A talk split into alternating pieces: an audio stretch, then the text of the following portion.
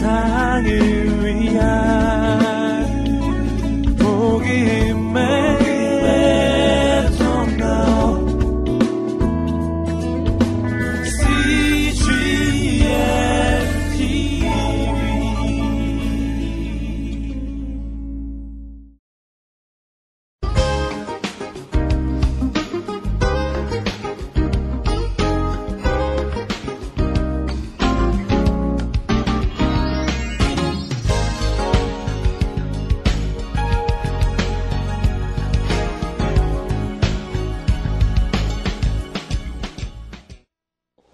부활하신 몸으로 갈릴리 바닷가에 나타나셔서 제자들에게 떡과 생선으로 먹여주신 그 새벽의 사건 있죠?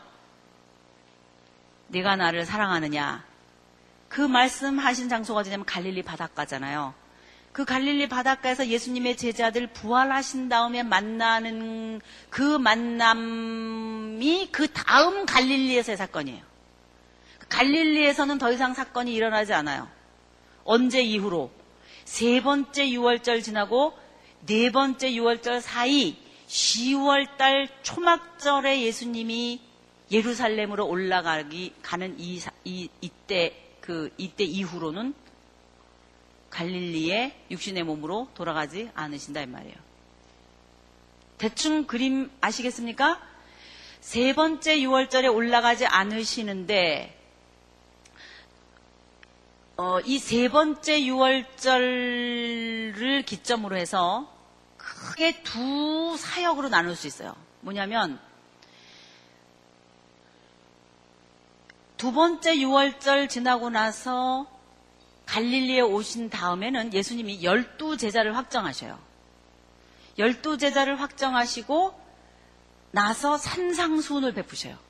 우리는 마태복음 읽으면 앞에 5장, 6장, 7장 이런데 산상순이 나오기 때문에 예수님이 첫 번 갈릴리 사역이 맨 처음 사역이고 사역하자마자 산상수훈을 베푸는 것처럼 생각을 하는데 그게 아니에요. 두 번째 6월절 지나고 나서 그 다음에 갈릴리에 들어오셔서 산상수훈을 베푸실 수밖에 없어요. 이 앞뒤 정황을 살펴보면은. 그래서 열두 제자가 확정되고 나서 산상수훈을 베풀으셔서 정식으로 두 번째 6월절 지나고 나서야 12명의 제자가 확정되는 거예요. 그리고는 본격적으로 민중을 대상으로 해서 예루살렘 사역이 시작돼요. 누구를 대상으로 해서요? 민중을 대상으로. 그럼 민중을 대상으로 하지 않으면 누구를 대상으로 해서 예수님 사역을 하신다는 말인가? 제자 훈련 사역이에요. 자, 민중 대상하고 제자훈련 사역하고 같아요, 달라요? 다르죠? 민중을 대상으로 한다고 하는 것은 많은 사람들을 대상으로 병 고치시고 말씀을 전파하시고 그러는 거예요.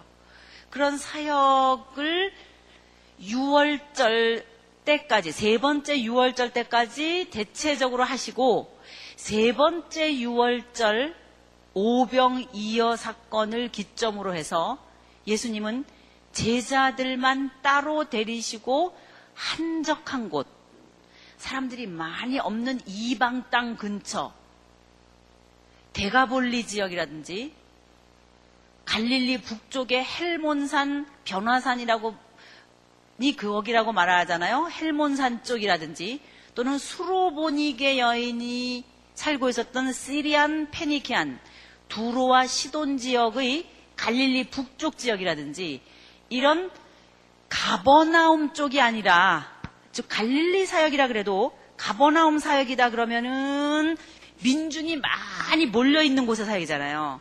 그런데 그곳이 아니라 그 사람들을 피해서 민중들을 피해서 따로 갈릴리 북쪽 수로 보니게 지역 변화산이 일어났다고 생각되는 헬몬산 지역 그 다음에 단 라이스 지역이라고 말할 수 있는 여기 단지파 그때 미가 신상 사건 때 미간의 집으로 거쳐가지고 땅데 있었잖아요. 그 단이 신약의 이름으로 뭐냐 가이사랴 빌립보예요. 라이스라고도 말하고 단이라고도 말하고 가이사랴 빌립보라고도 말할 수 있는 그 지역인데 여기가 다 갈릴리 큰 지방의 북쪽에 해당하는 동네란 말이에요. 수로보니게도 그렇고 변화산이 일어난 사건도 그렇고 그 다음에 또 이 가이사라 빌립보에서 일어난 사건도 그렇고. 그러니까 민중을 대상으로 해서 갈릴리 사역을 오랫동안 하시지만은 세 번째 6월절 벳세다 들녘에서 보리떡 다섯 개와 물고기 두 마리로 민중에게 먹이신 다음에 민중들이 이제는 못 참겠다 예수를 왕으로 하자 그러면서 예수를 임금 삼으려 그러잖아요. 그런 사건 이후로 예수님이 민중을 떠나서 이제는 제자 훈련 집중 사역을 하시는데 주로 이렇게 사람들 많이 없는 산으로 다니시면서 이방 땅으로 다니시면서 했다 이 말이에요. 집중 제자 훈련. 비로소 가이사라 빌립보에 가셔서도 예수님이 뭐라 그러셨어요? 사람들이 나를 누구라고 하느냐? 우리 어디서 많이 들었던 말이죠? 우리 이 공부 시작할 때 관점이라 그랬어요. 예수, 그는 누구인가? 그 질문을 비로소 예수님이 제자들에게 하셔요. 그뿐만 아니라 변화산에서 더군다나 다른 제자들은 없고 베드로와 요한과 야곱 이렇게 세 명의 제자가 있었을 때 변화산 사건이 일어나죠. 이런 모든 것들이 민중을 피해서 한적한 곳에서 일어난 사건인데 비로소 이때 예수님이 이 즈음에서 당신이 이제 예루살렘에 갈 거다 이런 말을 하시는 거예요. 이제까지는 안 가셨잖아요. 6월절에도 안 가시고 꽤 오랫동안 갈릴리에만 머물러 계셨었는데 나는 이제 예루살렘에 올라간다. 올라가서 장로들에게 잡혀서 어떻게 된다 그래요? 십자가에 못 박힌다. 어, 이런 말 하신 거예요. 자, 이 두 번째 6월절과 세 번째 6월절을 지나서 초막절 10월 달 때까지 치면은 1년 6개월간의 기간이에요. 두 번째 6월절에서 초막절.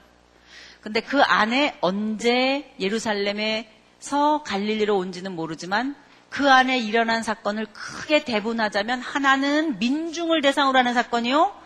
또 하나는 뭐라, 뭐라 그랬어요? 집중 제자 훈련 사역이다 이 말이에요. 그럼 이 안에 무슨 일들이 일어났는가? 그거는 이 책에 써 있겠죠. 자, 와서 보세요. 240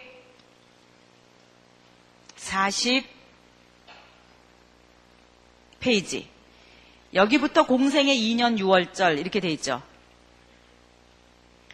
도표에서 어딘지 보이세요? 베데스다 연못 사건 이후 그 다음에 뭐예요? 열두 제자를 완전히 확정하신다 이 말이에요. 그러니까 두 번째 6월절 다녀오셔서 예수님이 갈릴리에서 행하신 일이 뭡니까? 이렇게 물어보면 열두 제자를 확정하시는 거예요. 첫 번 예루살렘 성전 청결케 하는 사건 갔다 오셔서 예수님이 하신 일이 뭡니까? 그러면 네 제자를 다시 불러서 풀타임 사역자를 부르는 사건이 있었잖아요. 그러니까 예루살렘만 갔다 오시면 제자를 정비하시더라고요. 두 번째 예루살렘 베데스다 연못 사건 갔다 오고 나서는 이번에는 완전히 12명의 제자를 확정하셔서 갈릴리 사역을 하신단 말이에요. 밤새 기도하시고 12명을 확정하시고 비로소 산상수훈을 베푸시는 거예요. 자, 이 부분은 전에 조금 말씀드렸죠. 모세의 신의 산에서의 하나님의 나라 백성 그 언약, 하나님과 세운 언약, 그리고 그때 하나님이 주신 하나님에 대해서는 어떻게 섬겨야 하고 사람과 사람사이는 어떻게 행해야 되느냐. 그거를 말해준 거와 똑같은 대칭을 이루고 있는 것이 뭐라 그랬어요? 산상수훈이라 그랬어요. 똑같습니다. 세팅이 하나는 신의 산이요, 하나는 뭐예요? 이 우리가 어느 산인지는 모르지만 산상수훈이단 말이에요. 산이단 말이에요. 그리고 뭐예요? 제자들이 나왔다. 12명이죠? 여기도 뭐예요? 12지파가 만들어진 예수님의, 아니, 하나님의 나라 백성들이죠? 그러니까 구원 얻은 하나님의 백성이 앞으로 어떻게 살아갈지에 대한 하나님의 나라의 윤리를, 도덕을, 법을 선포하는 그 법을 받는 수훈, 하나님의 법을 받는 장면을 똑같이 예수님이 재현해내시는 거예요, 여기에서. 그러면서 하시는 말씀이 뭐예요? 옛 사람에게 말한 바 나는 너희에게 남자, 남자, 여자를에게 음, 음행하지 말라고 하였으나 나는 너에게 이르노니 뭐예요?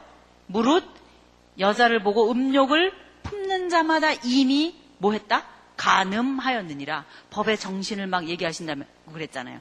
그러니까 구약에 나타나는 십계명 그리고 율법과 신약에 나타나는 산상순이라고 하는 것은 똑같이 법을 주시는 하나님의 나라 백성에 윤리를 주시는 법도를 주시는 입헌자의 자격으로서 대칭을 이루는 두 장면이라 이 말이에요. 그러니까 산상수는 대단히 위대한 장면이에요. 그거를 언제 하시느냐? 국민 만들기가 다 된 것 같은 열두 제자가 확정된 상황 속에서 산상수훈이 베풀어지는 거예요. 이때 산상수훈을 여러분이 공부하시면 돼요. 그러니까 240페이지 맨 아래 있죠? 그리고 나서 241페이지에 보면은 제2년 중엽 백부장의 종을 고치고 세례 요한이 제자를 불러서 예수님에게 보내가지고 질문하는 얘기이며 그 다음에 쭉 오른쪽에 243페이지 보면 쭉쭉쭉쭉 글씨가 써 있죠. 이게 다 뭐냐? 그러니까 244페이지에 그, 어, 올 때까지 공생의 제2년 갈릴리 이렇게 나온 때까지 나오는 그 사건들이 뭘 말하냐? 어디를 대상으로 해서 활동하신다 그랬어요? 이때는 민중을 대상으로 두 번째 6월절 가셨다 베데스다 연못 사건 있고 나서 언젠지는 모르지만 예루살렘으로 다시 돌아오신다 이 말이에요. 여기는 아니 갈릴리로 여기는 예루살렘이죠. 예루살렘 6월절 지키러 가셨다가 일어난 일이죠. 그 다음에 다시 어디로 오세요? 다시 갈릴리로 언젠진 모르지만 오셔서 세 번째 6월에는 6월절에는 예루살렘에 가지 않으시고 언제까지 여기 계시냐? 10월 달 초막절까지 어디에 머물러 계세요? 예루살렘이 아니라 갈릴리에 머물러 계신단 말이에요. 이만큼이 어디 사역이라는 거예요? 갈릴리 사역. 그런데 세 번째 6월절에서 금을 긋자 이 말이에요. 이때를 거의 기점으로 해서 이만큼은 누구 사역? 민중. 아까 옆에 쭈르륵 있었던 사건들처럼 많은 사람들 대상으로 해서 사역하시고 여기는 제자들을 집중 훈련하신다 이 말이에요. 그러면 이때 여러분이 잊어버리지 말아야 할 중요한 그림이 하나 있는데 그게 뭐냐? 이거예요.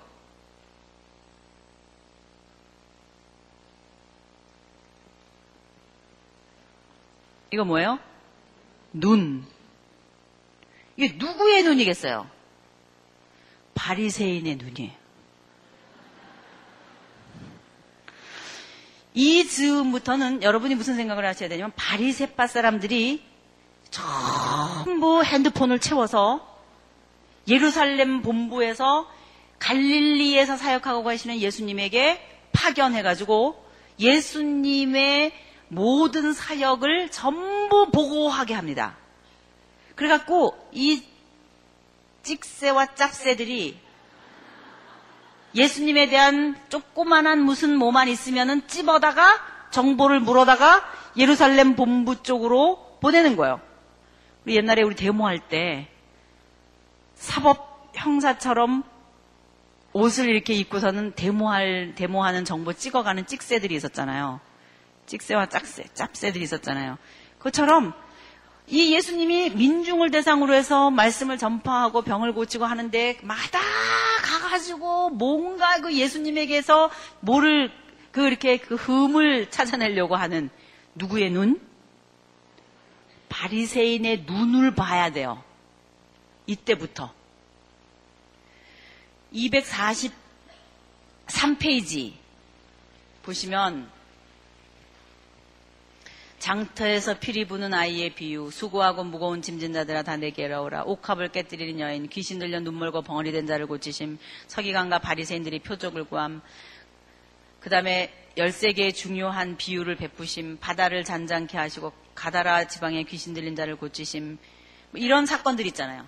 이게 그때 일어나는 일들인데 이것을 어떻게 봐야 되느냐. 한창 예수님의 명성이 지금 높아지고 있잖아요. 그렇죠? 민중들이 많이 예수님에게 쏠리고 있어요. 누가 신경 쓰여요? 바리세파가 신경 쓰여요. 아예 대제상과 사두개파 사람들은 아주 처음부터 금을 싹 컸어요. 언제 걷겠어요? 예수님에 대해서. 성전을 청결케 하는 사건 때 이미 저 예수는 우리 편은 아니다. 벌써 딱 걷겠죠. 그 성전 청결케 하는 사건이 일어났을 때 금세 어디로 핸드폰이 갔겠어요. 대제사장 안나스에게 올라갔겠죠. 이상한 청년이 나타났다 오바 이게 말이 청년이지 사실은 그게 아니겠죠. 이상한 응이 나타났다. 누군지 모르겠다 오바 이상하다 오바 안나스가 뭐냐 이게 갑자기 막 이러고서는 처음부터 막 난리가 났었던 거예요. 그러니까 처음부터 대제사장과 사두개파 사람들은 예수님에 대한 입장 정리가 끝난 거예요. 우리와는 뭐야 적수다. 그러나 바리세파는 어땠다 그랬어요? 행여나 하고 보다가 드디어 결국 우리 편은 안 되겠다. 이렇게 결정을 하고 있는데 그렇다면 저 민중들이 이제까지 누구 편이었는데 내 편이었는데 바리세파의 편이었는데 민중이 전부 세례 요한에게 가더니 이번에 누구에게 갔어요? 예수님에게 가버렸단 말이야. 어차피 바리세파하고 사두개파는요 민중은 자기네 편이 아니에요. 자기네는 싫어하고 막 그런 거 알아요. 대제사장 싫어하고 이러는 거 알아요. 그러나 바리세파는 민중들 앞에서 어떻게 하고 있어요? 존경받고 있거든요. 그러면은 바리세파들은 어떻게 해서든지 이 민중을 다시 누구에게 끌어와야 돼? 자기에게로 끌어와야 되거든요. 그러기 위해서 필요한 게 뭐예요? 민중한테서 떼어놔야 되려면은 떼어놓으려면 민중들이 어떻게 하면 저 예수를 싫어하고 떨어져 나올까? 이거를 찾아내야 될 거 아니에요. 그러기 위해서 이 찍새와 짭새들이 눈에 불을 켜고 예수님이 가는 곳곳마다 나타나서 예수님에게 질문하고 꼬투리 잡으려고 환경을 만들고 이런 일이 있다는 것을 기억하라 이 말이에요. 이때 성경 읽을 때. 예수님은 지금 예루살렘에 올라가지 않고 갈릴리에 계시면서 오랫동안 활동하시는데 한 번은 한쪽은 민중을 대상으로 하고 그 다음에 그 이후에는 누구를 대상으로 해요? 예수님의 제자들을 대상으로 해서 활동하셔요. 그런데 이 지역까지도 와가지고 표적을 보여라. 뭐 장로의 유전이 어쩌고 그러면서 가는 곳곳마다 배 타고 가면 배 타고 가는 저쪽에서 배 타고 오면 배 타고 오는 이쪽에서 어디를 가나 이제 바리새인들이 나타나요.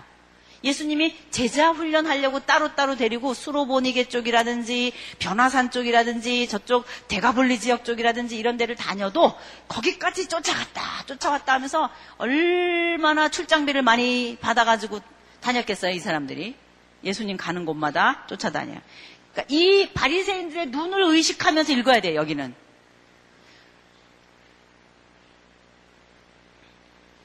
그런데 갈리 그리고 나서 예수님이 갈릴리 본 고장 쪽으로 돌아와서까지도 이제 제자 집중 훈련을 시키고 예수님이 앞으로 십자가에 못 박혀 돌아가실 것이기 때문에 그런 거에 관련된 얘기를 하시면서 제자 훈련을 시키는데 그러면서 이제 나는 예루살렘에 돌아가서 예루살렘에 가셔서 십자가에 못 박아 장로들에게 핍박을 당하고 죽는다 이렇게 말했거든요. 그런데 이거를 어떻게 해석을 했는지 제자들이 예수님의 그러니까 예수님의 제자들은 예수님이 하시는 말씀 들을 때 동문서답의 얘기를 많이 하시니까 예수님이 무슨 말씀을 하셔도 그게 무슨 은유적인 표현인지 뭔지를 몰랐었는 것 같아요. 분명히 예수님이 내가 이제 예루살렘에 가면 어떻게 한다 그랬어요. 십자가에 못 박혀서 장로들에게 죽는다. 이런 말까지 했는데 그건 뭐를 은유적으로 하실까? 아마 그렇게까지 돌아가시는 것까지는 생각을 안 한 게 분명해요. 그러지 않고서야 예수님이 십자가, 예수님의 6월절 때 네 번째 6월절을 당해서 올라가는 이 예루살렘 행이 시작됐을 때 얼마나 신나하는지 몰라요, 제자들이. 드디어 때가 왔구나. 이제 드디어 예루살렘으로 올라가시는 거야. 여지까지는 어디에 계셨는데? 갈릴리에 이렇게 오래 계셨는데 이런 생각을 하는 거예요. 그러니까 이 예루살렘으로 다시 올라가시려고 하는 이 초막절쯤 때 돼서 예수님의 제자들에게 나타나는 현상이 뭐냐면은 누가 크냐예요. 246페이지 좀 보세요. 변화산 사건이 일어나고 제자 집중 훈련이라 그랬죠. 그리고 나서 산 아래로 내려온 다음에 산 아래서 무슨 일이 일어나냐면은 귀신 들린 아이를 놓고 쩔쩔매는 그런 이- 일이 벌어졌어요. 그리고 나서 그 다음에 일어나는 사건이 뭐냐면은 누가 크냐 싸워요. 변호산 사건 이후에 한 번 먼저 싸워요. 이 말은 뭐냐면 뭔가 이쯤에 제자들을 마음 마음속에 통하는 것들이 있었는데 이제 예수님이 예루살렘 올라가면은 드디어 구테타가 일어날 것 같다. 여기까지 예수님이 힘을 모으셨고 이제는 예루살렘에 가서 드디어 봉, 봉, 봉기할 것이다. 이런 생각을 한 거예요. 그래서 247페이지에 보면은 여기까지 갈릴리에서 제3년 가을, 그러니까 갈릴리 북쪽 이방 땅에서 활동하신 내용이다 이 말이에요. 그리고 드디어 이제는 예루살렘으로 향하게 되는데 이때가 언제냐면은 초막절이라는 거예요. 그러니까 도표로 말할 것 같으면 여기에요. 여기 이때. 이 사이에 일어난 일들은 다 어떻게 돼 있느냐? 뒤에 성령 읽기표에 보면은 순서대로 다 써놨어요. 그거 보고 하나하나 읽어가면 되는데 프레임은 이렇게 생겼고 대충 제가 지금 설명드린 대로 이렇게 흘러가는 거고 그 사이사이에 대해 사건만 읽으면 되겠죠. 무슨 말인지 아시겠죠? 지금 초막절이 돼서 이제는 예루살렘으로 올라가는 길인데 이때 무슨 일이 일어나느냐? 이때 뭐 하늘에서 불이 내려가지고 뭐 예수님 영접하지 않는 저 사마리아 사람들 다 죽게 합시다. 그리고 예수님의 요 제자 두 형제가 그랬죠. 요한과 야고보가 그런 사건 여러분 길에 그 길에서 있었던 일 생각나시죠?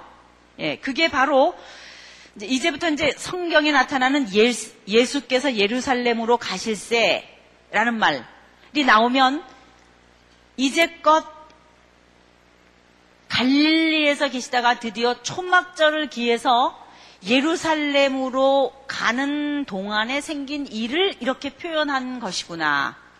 이렇게 생각하십시오. 어느 말이, 어느 말이 그렇다고요?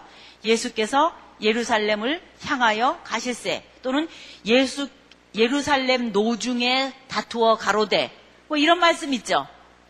그런 말이 나오면 예수님의 행적이 이제는 예루살렘 행이구나 이렇게 생각하셔야 돼요.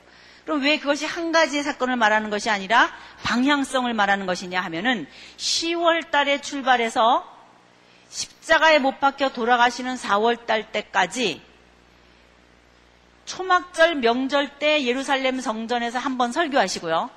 그 다음에 수전절 12월 25일 수전절에 다시 예루살렘 성전에 나타나셔서 설교하시는 장면이 성경에 있습니다. 그러니까 예루살렘 성전에서 일어나는 사건을 앞에 두고 가는 어떤 길에 일어난 일, 이런 것들을 그렇게 섞어서 설명해 놨다고요, 성경에. 이렇게 예루살렘 가시기 전에 예수님께서 70인 전도단을 파송하셔요. 자, 이제 생각해 보세요. 예수님이 초막절에 보따리 싸가지고 이제는 여행하신다고 하는 것은 십자가에 못 박혀 돌아가실 것을 앞두고 마지막 짐을 챙겨서 떠나는 여행이에요. 그럴 때 예수님이 70인 전도단을 파송하시는데 어디에 파송하시냐 이쯤에서 베레아 쪽으로 파송하셔요. 예수님이 자 베레아 지방 쪽은 주로 세례 요한이 복음을 전파하던 유다 지역에서 중에 활동하던 어떤 장소예요. 그런데 이 베레아 지역으로 예수님이 70인 전도단을 파송했단 말이에요. 무슨 생각이 나요, 여러분? 예수님의 사역은 누구의 사역으로 시작했었어요? 세례 요한의 사역으로 시작했어요. 베레아 지방 쪽 이 유다 지역에서 시작했는데 예수님께서 제자들을 마지막 70명을 모아가지고 집중해서 보낸 장소가 이쪽 지역이다고요. 보내놓고 예수님은 예수님대로 여행을 하시고 나중에 70인 전도단의 그 보고도 받으셔요. 어, 자, 그런데 이 초막절인 10월 달에서 수전절인 12월 달 사이에 예수님이 성전에 나타나셔서 어, 말씀을 전파하신 내용 그 내용 말고는 어디서 무엇을 하셨는지에 대해서는 알 수 없어요. 알 수 없고 12월 달에 수전절에 성전을 청결케 하는 사건 때에 또다시 예루살렘 성전에 나타나셔서 예수님이 자증적인 설교를 하셔요. 나는 누구인가? 나는 이런 존재다. 그러니까 이런 초막절과 수전절에 예루살렘 성전 본부에 나타나셔서 예수님이 말씀을 전했다. 그리고 예수님이 그때 하신 설교 말씀 몇 마디 이렇게 성경에 나와 있으면 그거를 읽을 때 그냥 평면적인 눈으로 읽으면 안 되고 어떻게 읽어야 되냐면은 이제껏 어디에 계셨댔어요? 갈릴리에 계셨잖아요. 갈릴리에 계시다가 오랫동안 계셔다가 드디어 어디로 뜨신 거예요? 예루살렘으로 뜨신 거예요. 그럼 이때 많은 종교 지도자들이나 사람들이 예수님의 말씀이나 행동이나 이런 거에 대해서 집중적으로 시선을 모으겠죠. 그러니까 이런 많은 사람들 앞에서 당신이 누구인지 이 자증적인 설교, 솔로몬 행각을 다니시면서 말씀을 전하셨다. 이런 말씀이 있거든요. 그 예루살렘 성전 안에.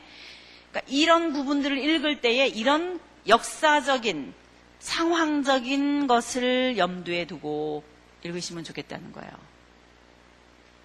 아무 때나 예수님은 말씀하시니까 그냥 성경에 나오는 예수님 말씀이다. 그러지 말고 예루살렘에서는 이제까지 조용하셨다가 한참 시간이 지나고 드디어 예루살렘에 나타나신 거예요. 옛날에 언제 한번 아주 강하게 나타나셨댔어요. 예루살렘 성전을 청결케 하는 사건 때 한번 강하게 나타나시고는 그 다음에는 예루살렘을 중심으로 해서는 많이 활동하지 않으셨다가 이번에 나타나셔서 초막절과 수전절에 설교를 하셨다. 그럼 이때 설교의 내용을 여러분 눈여겨 읽어봐야 되겠죠. 예수님이 어떤 말씀을 그들에게 하셨는가 생각하셔야 됩니다. 그러니까 수전절에는 목자와 양에 대한 설교를 하셨어요. 진정한 지도자는 누구냐? 진정한 왕은 누구겠느냐? 이스라엘의 진정한 양은 누구냐? 이 목자와 양에 대한 설교를 하셨어요. 또 예수 그리스도는 누구인가? 나는 옛날부터 있었던 자이다. 당신 자신에 대한 자증적인 설교를 할 때 어떤 사람은 손에 뭐를 들었다 그랬어요? 돌을 들었어요. 어떤 사람은 예수님 미쳤다 그랬어요. 그러니까 예수님에 대한 입장 정리를 하게 만드는 설교를 예수님이 하시는 거예요. 드디어 서서히 예수님이 누구인지에 대해서 당신이 설교하시고 백성들에게 나타나셔요. 이 일이 있고 나서는 나사로 사건이 일어나요. 나사로가 죽었다가 어떻게 돼요? 살아나죠?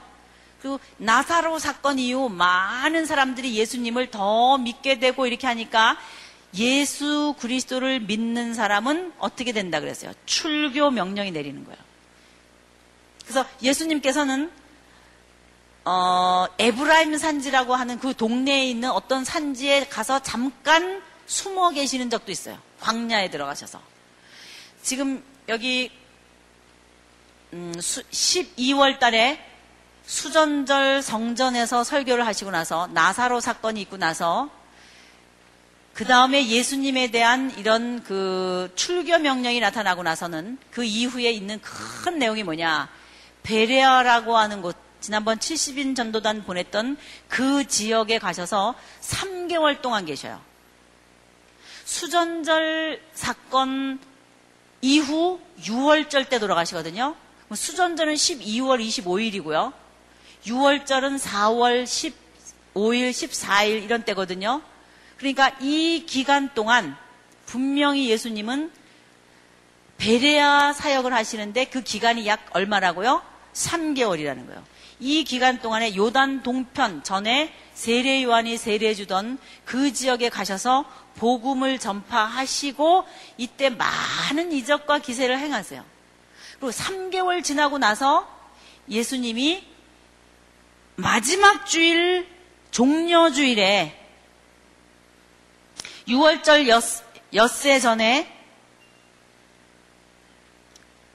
요단강을 건너서 여리고를 통해 들어오시는 거예요. 그러니까 이때 오시면서 사개오를 만나시는 거예요. 그러니까 사개오는 매우 뒤에 만난 사건입니다. 여리고에서 사개오를 만나시고 그 다음에 베다니 마리아 향유 사건이 있고 그 다음에 주일날 종료주일이에요. 종료주일. 그러니까 나귀 타고 예루살렘 성으로 입성하는 장면 있죠. 예수님이 왕이시다. 겸손한 왕이시다. 하시면서 나귀를 타고 예루살렘으로 입성하시는 거예요. 예루살렘 성전은 이쪽에 있습니다. 여리고는 여기 있어요. 그러니까 여기서부터 베레아 지경에서부터 요단을 건너 여리고 사건이 있고 어 여리고에서 사케오 사건이라든지 이런 것들이 있어요. 그리고서는 예루살렘까지 오는 동안에 나귀를 타고 입성을 하신다 이 말이에요. 이때는 어느 때예요? 종려주일이에요. 그러니까는 조금만 지나면은 6월절이 다가오는 때잖아요. 예수님이 십자가에 못 박혀 돌아가시는 어린 양의 어린 양이 이 본체이시지만 그림자로 모세 시대 때에 있었던 게 6월절 양이잖아요. 예수님이 십자가에 죽으시는 이 클라이막스와 같은 것을 미리 그림자로 모세 때의 6월절 양으로 보여주셨는데 그러므로 예수님이 십자가에 못 박혀 돌아가시는 때도 어느 때일 수밖에 없는 거예요. 6월절일 수밖에 없는 거잖아요. 그러니까 6월절 됐을 때에 마지막 일주일을 남겨두고 예루살렘에 입성하셔요. 그리고 월요일 날 성전을 청결케 하는 사건이 한 번 더 나타나요. 그리고는 무화과 나무를 저주하는 그 이야기가 있어요. 그 다음에 화요일 날이 무슨, 무슨 일이 일어나느냐. 이 종교 지도자들의 마지막 청문회가 나타나는 거예요. 사두개파와 바리세파들이 총동원해서 예수님에게 질문을 하는 거예요. 이때 예수님의 답변들 여기에 어떤 질문들이 있어요? 바리세파 같은 경우들은 아니 당신은 부활 죽은 다음에 부활을 믿는다며요? 그러니까 예수님 보고 질문하는 게 뭐예요? 큰 형이 있었는데 그 부인이 있었는데 아이를 못 낳고 큰 형이 죽었습니다. 그래서 두 번째 형이 형수에게로 들어가서 살았는데 또 아이를 못 낳았습니다. 그 얘기 있죠? 그래서 나중에 하늘나라에 올라갔을 때는 누구 부인이 되겠습니까? 이렇게 물어봤어요. 그건 뭐를 질문하려고 그러는 거예요? 죽은 다음에 부활을 말하고 있는 예수님의 신학에 대해서 질문하는 꽃, 그러니까는 아주 이 질문을 하면 대답하지 못하겠지. 이렇게 오랫동안 연구해가지고 문 장을 만들어 가지고 질문을 가지고 드디어 예수님이 나타나셨을 때 와서 한 질문이에요.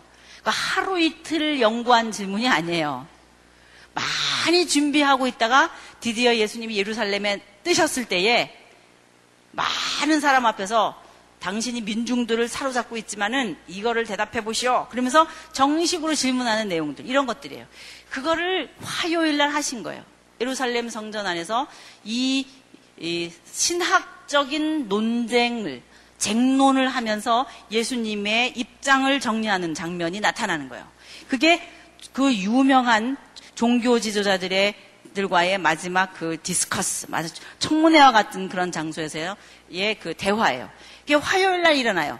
하루 종일 그 일을 하시고 예수님은 제자들과 함께 감남산으로 물러가셔요.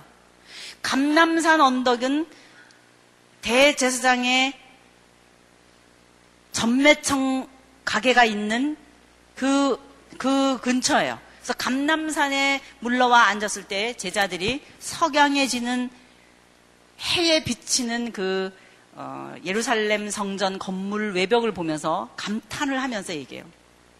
저거를 보시라고 얼마나 멋있냐고. 대헤롯은 건축 광이었걸랑요. 이 헤롯이 가이사랴라고 하는 그, 어, 그, 그, 요새도 지었고요. 얼마나, 어, 그 건축물에 손을 많이 댔는지, 됐는지 몰라요. 이 헤롯 궁 같은데 지금도 가보면요. 어마어마해요. 대헤롯은 굉장한 건축광이었어요. 아주 전문가였어요. 근데 예루살렘 성전을 지은 거예요. 이 사람이 어느 나라 사람이라 그랬어요? 에돔 사람이잖아요. 그러니까 유대인의 마음을 사기 위해서 이 헤롯은 얼마나 많이 노력했는지 몰라요. 그래서 예루살렘 성전을 지어 오고 있었어요. 물론 대헤롯은 죽었습니다. 예수님 태어나는 해에 죽은 걸로 봐요. 그래서 대, 예수님의 에, 그, 어, 그 연도를 말할 때 BC, AD 가르는 지점을 세, 그 대헤롯의 죽음으로 봐요. 근데 대헤롯이 죽은 그 연도가 우리가 흔히 얘기하고 있는 원년, 영년이 아니라 그 앞에 BC 4년으로 그 계산하다 보면 올라가기 때문에 BC 4년이다라고 말해요. 대헤롯, 대헤롯 때문에 그래요. 그러니까 적어도 예수님이 탄생하셨을 때 대헤롯은 살아 있었고 왜 명령 내렸잖아요.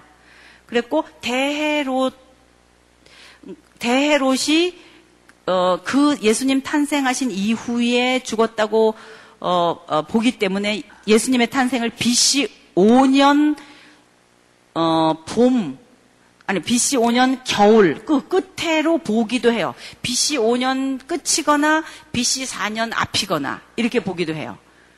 그래서 어쨌든 예수님의 탄생은 대헤롯의 죽음의 연도와 관련돼 있어요. 근데 이 대헤롯이 성전을 이전까지 많이 오랫동안 지어서 16년인가 전부터 이제 지어가지고서 성전을 여기까지 예수님 30세쯤 됐을 때까지 짓고 있었거든요. 여러분 예루살렘에 가보신 분은 알겠지만 그 밑에 바깥에 있는 돌 하나가요 가로가 몇 미터인지 몰라요.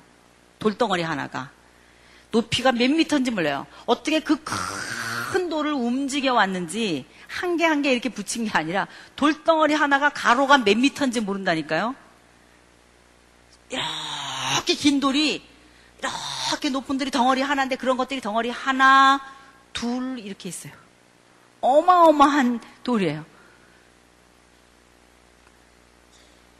그 아름답게 지어져 가는 성전을 향해서 예수님의 제자들이 질문하잖아요. 너무나 멋있죠. 석양에 비치는 그걸 바라보면서 예수님이 우신단 말이에요. 돌 위에 돌 하나도 남기우지 않고 다 무너뜨리우리라. AD 70년에 디도 장군에 의해서 마지막으로 예루살렘이 함락하는 것을 바라보시면서 하신 말씀이에요. 그러면서 예수님이 어떻게 하셨다 그랬어요? 우셨다 그랬어요. 돌 위에 돌 하나도 남기우지 않으리라. 라고 하는 말씀을 하시면서 이어서 감남산 강설이라는 걸 하셔요. 그게 뭐냐? 앞으로 종말에 어떤 일이 일어날지, 지금 AD 70년의 돌 위에 돌 하나도 남기지 않을 그 이야기를 이어서 마지막에 종말에 인자의 때도 이러하리라 그러면서 두 사람이 맷돌을 갈고 있는데 한 사람은 데려감을 당하고 한 사람은 데려가지 않고 아기 가진 자는 너무나 어려울 것이다. 그런 말씀 하시잖아요. 그런 마지막 종말을 말씀하시는 건데 AD 70년이라는 바로 눈앞에 일어나는 일을 예언하시면서 종말과 연결시켜서 얘기하시는 거예요. 마치 제가 묵시 문학 얘기하면서 에스겔 다니엘을 얘기할 때처럼 곧 일어나는 어떤 일을 앞에 두고 그것을 종말과 연결해서 말씀하시는 거예요. 이것도 일종의 묵시 문학이 묵시의 말씀이에요. 그, 그 말씀이 베풀어진 곳이 어디냐면 감남산이고 이것이 화요일 저녁이었다 이 말이에요. 이 밤에 예수님이 마지막 인자의 때도 그러하리라 그런 말씀을 하시고 그 다음에 중요한 것은 목요일 밤이에요. 목요일 밤에 드디어 어떻게 해요? 제자들과 마지막 만찬을 하고 십자가에 잡히시기 위해 그러니까 돌아가시기 위해서 끌려가시잖아요. 그러니까 이날 밤 마지막 만찬을 할 때에 이 생각을 하셔야 돼요, 여러분. 그 당시 종교 지도자들이 예수님을 이번 6월절에 죽이려고 그랬습니까? 이번 명절에는 말자 그랬습니까? 이번 명절에는 말자 그랬어요. 그러니까 이번 명절에는 말자 그랬는데 누가 끼어들었는지 알아요? 이번 명절에는 말으려고 그랬는데 어떤 사건이 이번 명절에 급하게 휘오리 바람처럼 몰고 가서 예수님을 그만 밤에 일사천리로 재판하게 만들어가지고 예수님을 체포하게 만든 효소 역할을 한 일이 있었어요. 그게 뭐예요? 가련 유다의 출현이에요. 가련 유다가 나타난 거예요. 내가 우리 스승에 대한 정보를 주겠다 그랬어요. 그래서 이번 명절에는 말으려고 그러는데 가론 유다가 정보를 제공하면서 예수님의 있는 곳을 말해주면서 예수님을 정보로 파는 거예요. 명절에 마르려고 그랬는데 갑자기 됐다는 것은 비계획적인 일이었다는 거예요. 그럼 이 비계획적인 일이 어떻게 일어났냐? 목요일 밤 가련유다가 나가고 성만찬이 일어나고 이 제자들이 다 함께 어디로 나갔어요?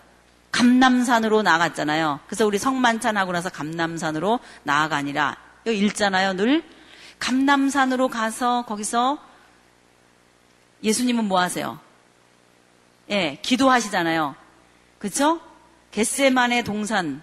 그 겟세만의 동산이 감남 나무가 굉장히 많이 있는 그, 그 동산인데 정말 울퉁불퉁하게 생긴 그 고목들이 지금도 많이 있더라고요. 뭐 그때 건지 아닌지는 모르겠지만은 아니겠죠 아마. 그 굉장히 울퉁불퉁한 감남 나무들이 굉장히 많이 있어요.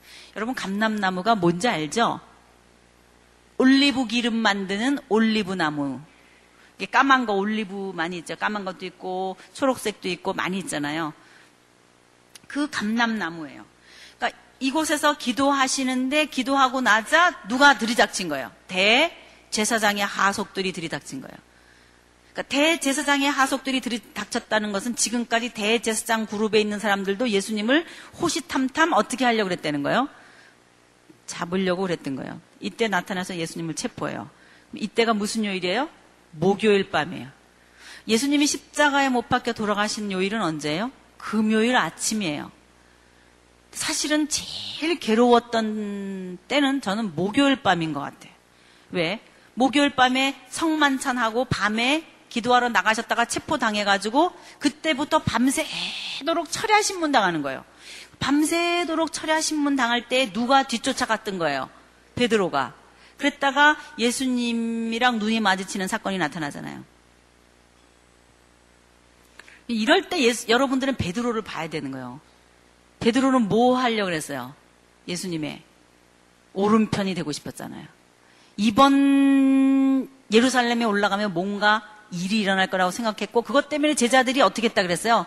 싸웠다 그랬어요. 미스에서 세배대까지 출연하고 이번에 올라가면은 뭔가가 판도가 결정이 되겠구나. 서교동인지 동교동인지 뭔가가 이 뒤, 에서 백그라운드에서 있었던 사람들이 하나가 한 세력이 탁 나타나면 거기에 착착착 붙어가지고 전부 내각이 되는 거 아니에요. 그거를 바랬었는데 이 베드로가 어떻게 된 거예요? 이날 밤에 세 번을 모른다 그런 거예요. 여러분 베드로는요.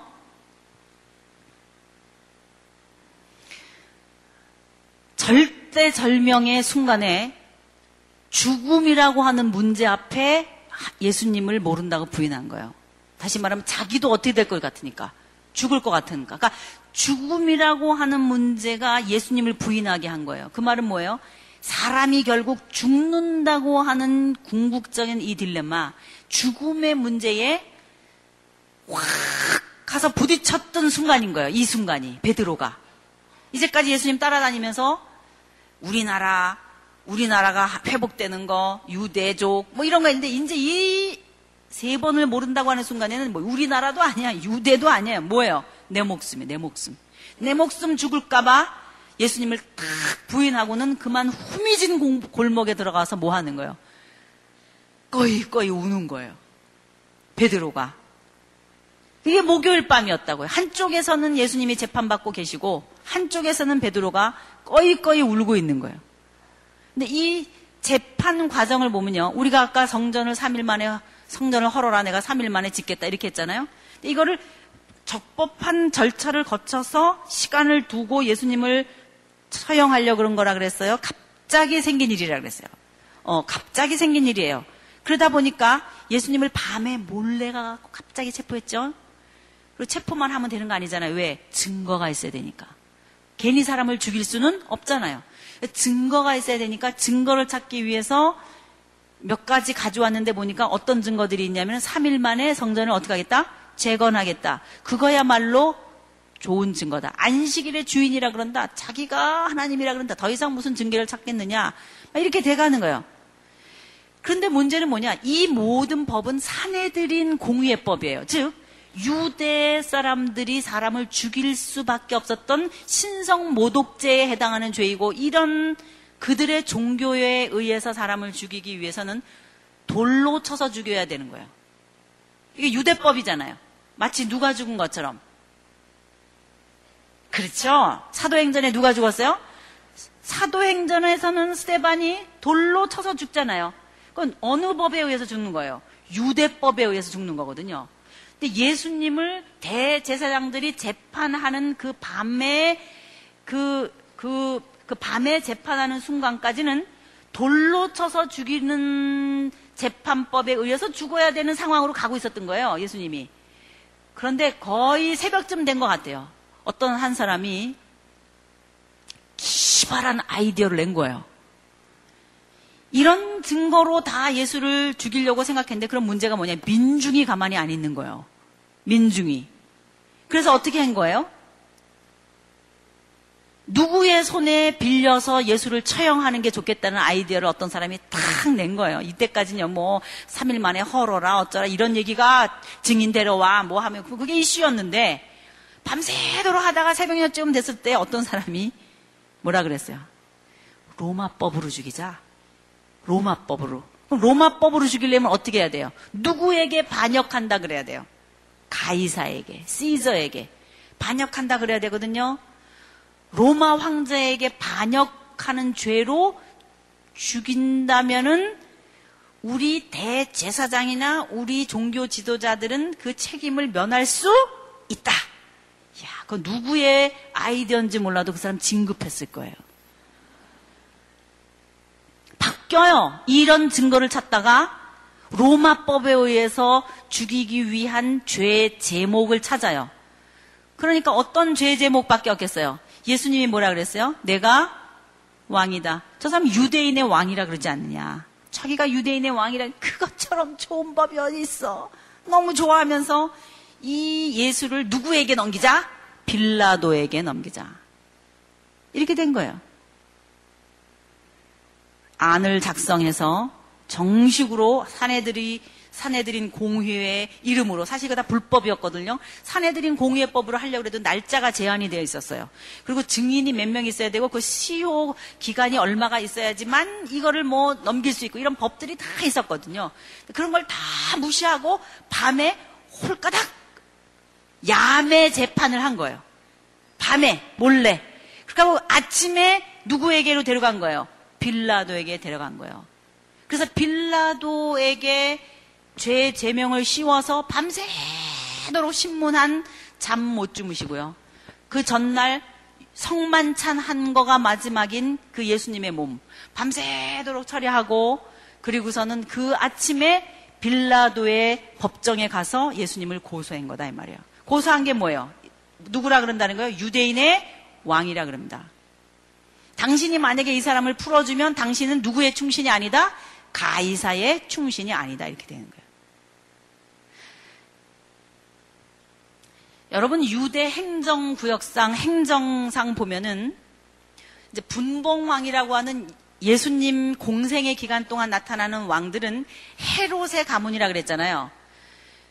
북쪽의 갈릴리 쪽으로는 헤롯 안티파스가 다스리는 분봉왕의 지역이에요. 그러니까 로마 정부 쪽에서 볼 때는 로마 쪽에서 볼 때는 갈릴리 쪽은 누가 대리 통치, 통치하고 있냐면은 헤롯 안티파스가 대리 통치하고 있는 거예요.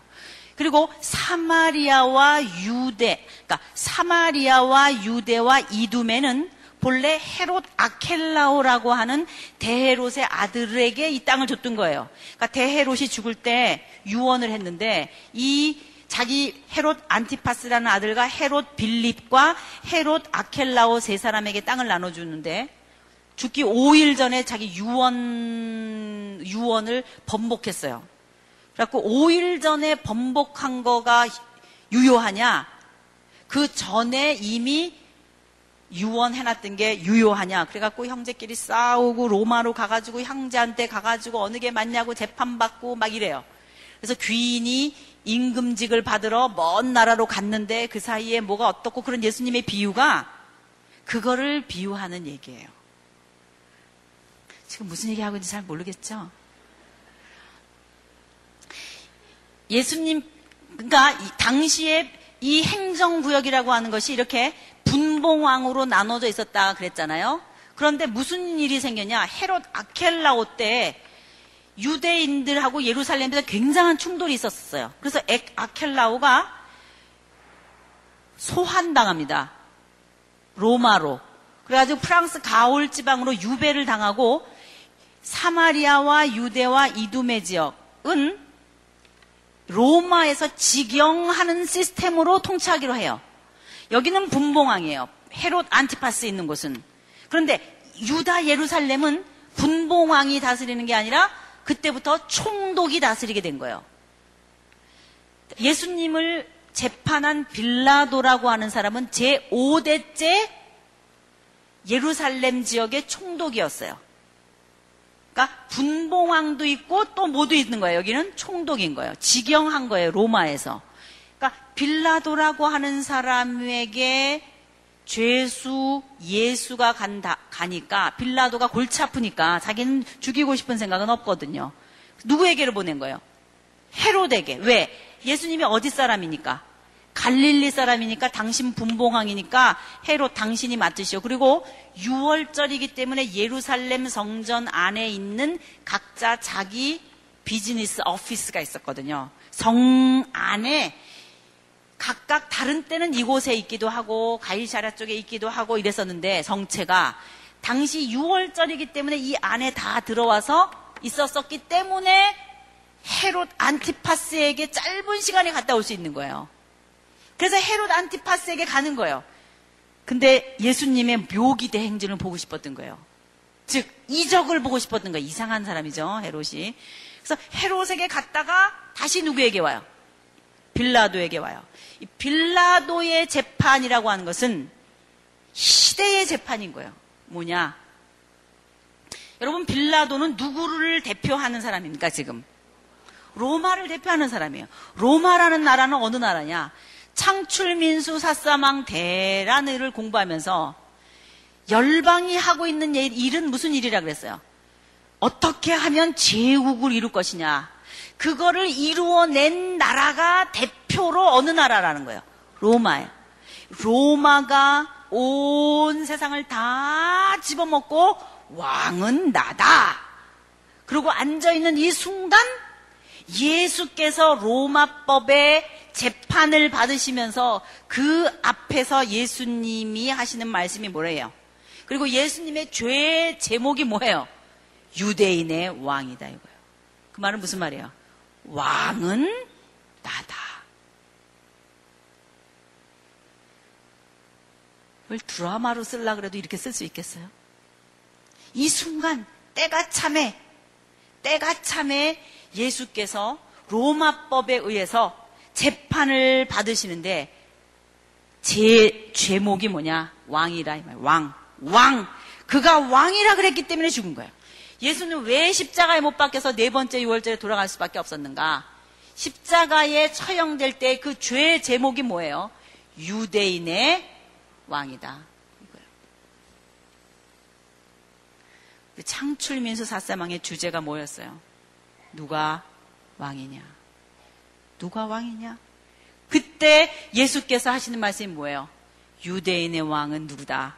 나다. 이게 돌아가시는 순간까지 이것이 예수님의 정체성을 보여주고 있는 장면이란 말이에요. 그러니까 네 번째 6월절을 다 지나오면서 여러분이 이 사건 속에 이제 하나하나 읽어가면서 관점을 놓치지 말고 있어야 하는 것이 있는데 그게 뭐라는 거예요? 예수 그는 누구인가?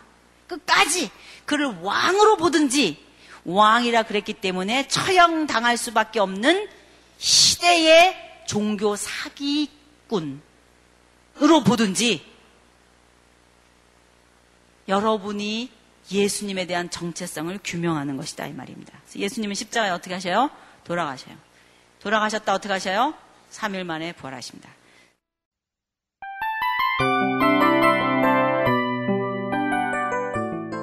이 프로그램은 청취자 여러분의 소중한 후원으로 제작됩니다.